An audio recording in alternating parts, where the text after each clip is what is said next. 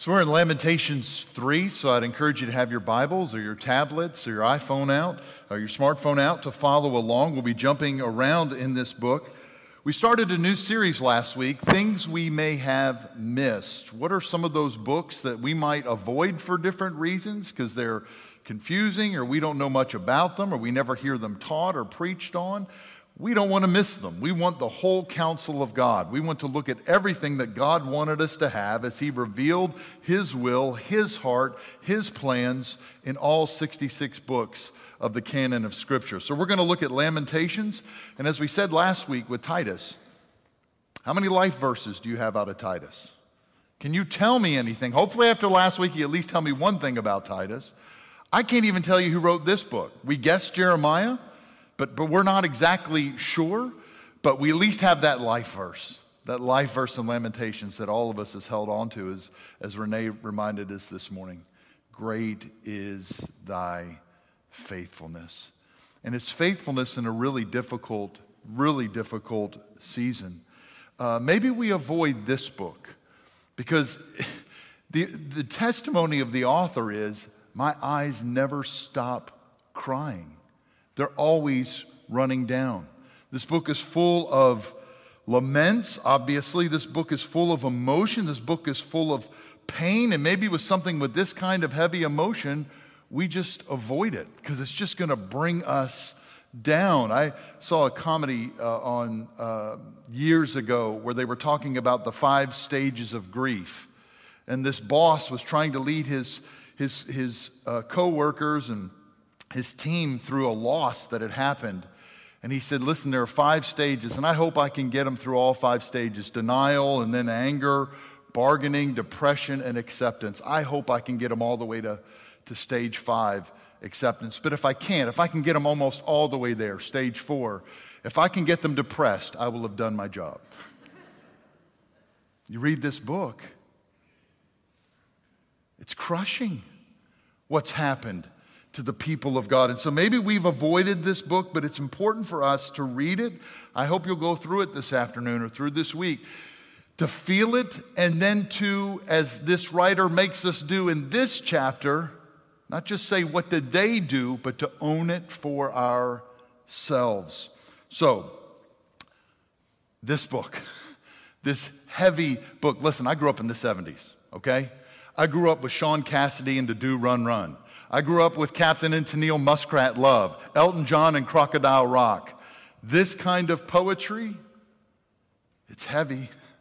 It's and really, by the way, if you'll go do some study, that's what this is. It's an acrostic based on the Hebrew al- alphabet. It's brilliant poetry to, to share a heart struggle. At one point, there is literally a funeral, a funeral dirge in this book. One commentary said, you can interpret this that at some points there are, are, are places carved out. Have a cry here. Have a cry here. Uh, this is a real struggle. And by the way, everybody cries in Scripture. David, Job, Jesus, Jeremiah, just because you and I know the fullness of the Lord and the joy of the Lord, that does not free us from earthly sorrows. Here is one we believe who's faithful, who's about to acknowledge his sin before the Lord, trying to stay co- close to the Lord, but he's crushed. Look at everything's gone. Everything is gone. As you read through this book, five things have been taken from the people of God. First, it's their city. Their city, the holy city, if you go back to chapter one, the very opening lines to this book, how lonely sits the city that was full of people. The city is gone, the holy city of God. The people are gone. Verse 2 says, None were left to comfort her. The people are gone. The land, the holy land, this is a land gifted to them by God. The land is gone. Their freedom is gone. But then the real the real gut punch. The temple of God is lost. Where the very glory of God would reside, the presence of God uh, with the people, that is lost. We've all had hurts. Many of us can testify to being on our faces before the Lord due to hurts or struggles or loss. All five like this at one time? You, I can't imagine that. And so, what do you do with that, by the way? What does the world tell you to do with that? You just press on and let all that rage simmer underneath until that moment where you lash out? Do you just self medicate to get through? Do you just squeeze whatever you can from this world just to kind of take the edge off so, you're, so you can press on? Do you just ignore things and just, just push them away? You look here in these first couple of verses in chapter 1. Now, it may be talking about bitter crying, but verse 4 certainly, when, when, we, when we hurt, we're in a tough season, bitterness can, can sneak into the believer's life. You go down to ver, uh, go back to chapter um, verse three, and you see it again in two eighteen and five five, where he's saying we just don't have any rest. Anybody tired? We've talked about that before. In the Lord, there is Sabbath rest. In the Lord, we shouldn't, in our hearts, even when things are unsettled outside of us, we can have a settled heart. And yet we look at our culture and it's not that way. Go back one verse to verse two. They're just plain sad. There's weeping. Verse two, there's loneliness and no one to comfort her. We see what this can produce, sadly, in the life of God's people when tragedy comes. But when you look at what this author, and it's probably Jeremiah, when you look at this author, what do they do? Go to our verses today, verse 19. There are two things he does. There's going to do more, but it's critical. He just he takes it to the Lord. He prays. This is an individual prayer, chapter 3. He takes that hurt, and sometimes when we have hurt, and, and, and whether we know if it's our fault or not, but when that hurt comes, we can just take a step back and say, God, you must not care, or I've got too many things to deal with, and we don't take it to the Lord. So many times that can be our last resort. Here in verse 19 and elsewhere, take it to the Lord's. You, and you see it throughout throughout, um, uh, throughout this entire five chapters of him saying to the Lord, Would you see? Would you see? This is the fifth time that we get it already in this book. Lord, would you see? I'm coming to you. Do you see? Now, on the flip side of that, and we're going to get to it in a minute, Aaron beautifully sang this morning, Open the eyes of our heart. It's interesting when you watch the eyes of the people in this book, their eyes are dim. They don't see. But still, in the midst of that, with his pain and hurt, he says to the Lord over and over again, See, see. And by the way, when you get to the end, I think it's verse 59 and verse 60, what does the Lord do? What does Jeremiah testify to? He saw. The Lord has seen. And so the first, the first response to pain and struggle may be to, to ignore it or to step back or to let bitterness take over to the whatever that may be. But what you see in the life of this person is he takes it to the Lord. And here's why. And it's those verses that Renee talked about. Even in the midst, whether it's discipline, that's, that's what's going on here for their own sin, or in the midst of just struggle, I am going to remember and recall. That's the next verses in, in verse 20, 19 and 20. I'm going to remember and I'm going to recall who God is. And you just see what he lists here for us that his compassions never fail. Great is thy faithfulness. The Lord will not reject forever. His abundant kindness. In the midst of suffering, I'm going to trust his mercy. Now, think about that. Everything around him is gone.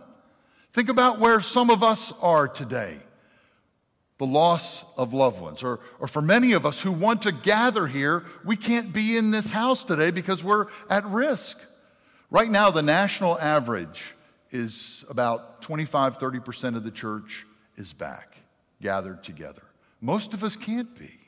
I've called a couple other large Methodist churches, and they're, they're, they're at 20% or 25%. National average is about 30 where we are. It's, it's a hard season to be uh, outside the house of God with God's people, even though we're never, never really separated. Don't miss me on that. But it's a hard season. And then you, you look at just where we are, maybe in struggles with culture and is our faith being attacked? But then also, you just, as you heard in Bible study last week from Dr. Joe Martin, last century, do the math. More Christians were killed for their faith in last century than all the other centuries combined. There is heartbreak everywhere for most believers. As I shared with you a couple of years ago, I went to a conference. We, many of us watched uh, the New Room conference on YouTube. I encourage you to, to watch that. Uh, they had a Friday night event. But a couple of years ago, just listening to a, an Egyptian pastor talk about his life in a country where there's persecution everywhere, and, and, and to hear him say, What you call persecution, I call Monday. Just heard everywhere persecution everywhere. And so we're in this season of, of struggle as they were in a season of struggle. And what he can say, whether it's struggle or doubt or running or even open rebelling, he can say that God is still good, that his compassions will not fail. If you do the math on this book, nobody talks about hope more in the Old Testament than Lamentations, pound for pound. And by the way, the other books where you get this word hope showing up, a deeper saturation of that word anywhere else, you want to take a wild guess where you find it?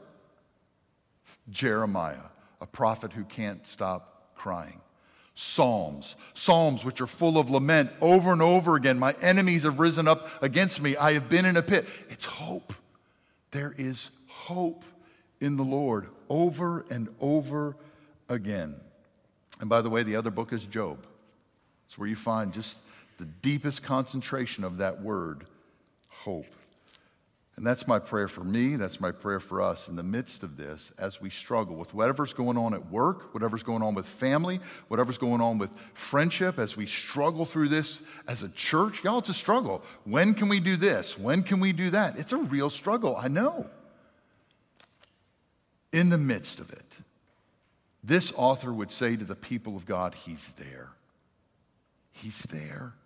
He's good.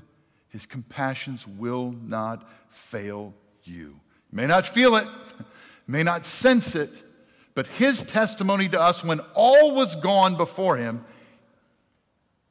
he's not going anywhere. He will return, and that's how it actually ends our passage. Now, listen, as we do this work and we go through this book, we've got to be honest with ourselves. After after we hear about his goodness in the midst of, of, of, struggle, you can either go to chapter 5, 16, or you can go to chapter 3, verse 40. Their, their struggles because of their sin. And when you read Lamentations, you can't miss that. You've got to be confronted by that. Chapter 1, chapter 2 is kind of this communal confession we have done this. But chapter three, you've kind of got this isolated, this author saying, Yeah, we did that, but I am a part of that. Have any of you seen that picture of that dog on Facebook or social media? He's got his head bowed down in shame. He's got one paw lifted up. It was me. I let the dogs out. Is this Jeremiah? Probably. It was me. Are you kidding? Look what all these people did. They got what was coming to them. Have you read what their lives were like and you prayed and you cried for years? It was me. And anytime we come to a scripture like this, it's right for us to ask that questions of ourselves and say, See, Lord, don't you see me? Don't you see me? Hey, Lord, also, chapter 3, verse 40, would you see me? Not just what's going around me, but you, would you, chap, chapter 3, verse 40, would you examine me? Would you probe my ways? And we have to let him do that work. It's not just chapter 1 8 that Jerusalem sinned, but here in our text today, down to verse 42, we sinned, he owned it. Do you remember Danny Foley from a couple of years ago? ACC basketball uh, championship game, Virginia versus Duke. You don't remember Danny? On the court, looking sharp with that Virginia color orange tie, sharp suit that he had picked up from Walmart the night before. He was a student at Virginia, And for just a few bucks at Walmart, he picked out a suit that looked just like the Virginia coaches. He bought nosebleed tickets for only 30 bucks to get into that championship game.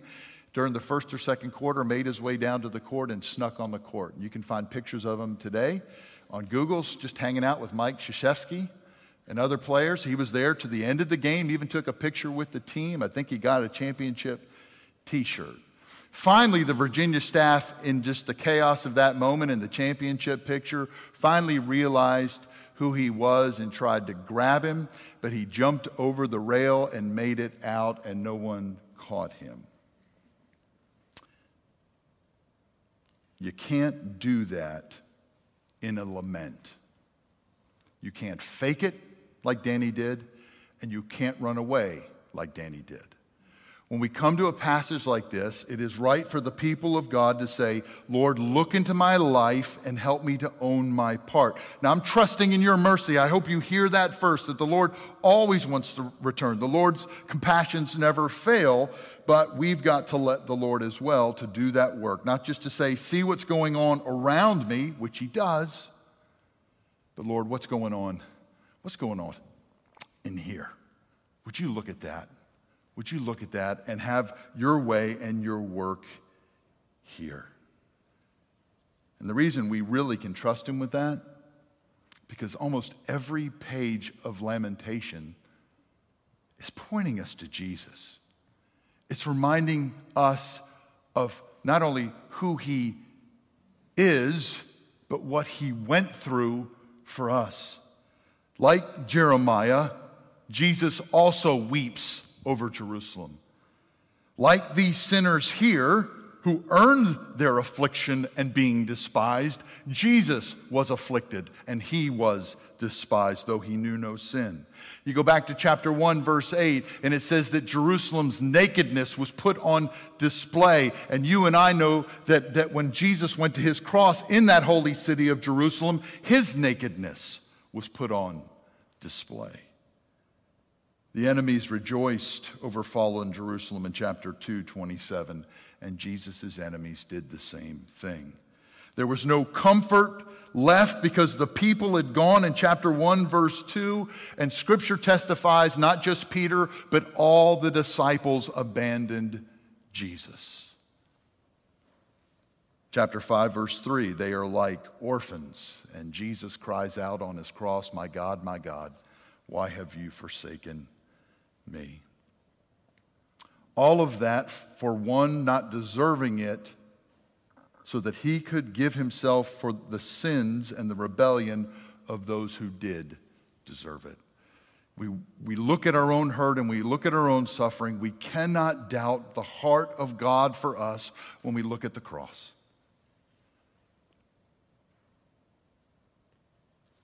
Verse 40. Let us examine our ways. But then, right after that, what does it say? Let us return to the Lord. Throughout this book, they have no rest. Oh, it would be my prayer this morning you would rest in Jesus. Uh, throughout this book, you would think they have no hope, but our hope is in Jesus. Uh, throughout this book, these people are running from the Lord, but what we get here is this word a few times for us return return to the Lord. Maybe in this season, like these people, you have been lonely.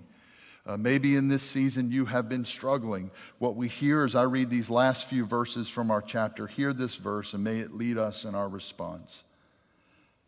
I called out, I called on your name, O Lord, out of the lowest pit, and you have heard my voice. Do not hide your ear from my prayer for relief, from my cry for help. You drew near when I called on you, and you said, Do not fear. O Lord, you have pleaded my soul's cause. You have redeemed my life. Let's pray. Father, we thank you for this difficult book, which reminds us again that even though you love us and we love you, uh, there are real struggles in this world. Father, I do pray for us that as we have known your hope and we have known your rest and we have known your presence and we have known your redemption through Christ, that we would be uh, a people whose eyes are open to see the hurt around us, to be your relief, to be your hope, to be your help, to be your comfort. Father, stir in up, stir in us to be a people of prayer for others. Stir in us a passion, a compassion uh, for others to, to be that in a world that's scrambling with ways uh, to try to get through and to press through. But Father, as well, this morning, bless our remembering and our recalling of who you are a God whose compassion never fails, a God of great faithfulness. Help us not to doubt that, even in a time of hurt or struggle or doubt.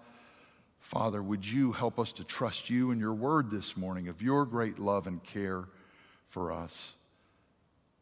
Holy Spirit, we're open to the things that you would want to, to show to us. If there are places in our heart, in our minds, in our attitudes, in our lives where we have walked, where we have rebelled, where we have been the cause of our own struggle. Uh, we want to see those things. Help us to see the grace of Christ, that, that abundant loving kindness, but also uh, examine our ways, we pray. Help us to repent so that, that's the heart of this, so that we might be restored, that the presence of God uh, would be uh, our gift and our, our great uh, joy. We thank you for this, your word. Bless now our response to it. In the name of Christ, we pray. Amen. Amen. As we leave this morning, we do want to remind you on this side, if you all would go from the front row out, if you're on this side, if you'll start on the back row and go out, uh, if, if there's any of you that need to pray or talk following the service, I'd love to do that social distance. And so the pastors will remain uh, in the sanctuary. But for everybody else, if we can just socially distance and move out as quickly as we can, okay? I'm so glad that you're here. I'm so glad that you have joined us uh, for worship with us online as well. Let's stand for the benediction. And now may the grace of our Lord Jesus Christ, the love of God, and the fellowship of His Holy Spirit be with us now and always. And all of God's people said, Amen.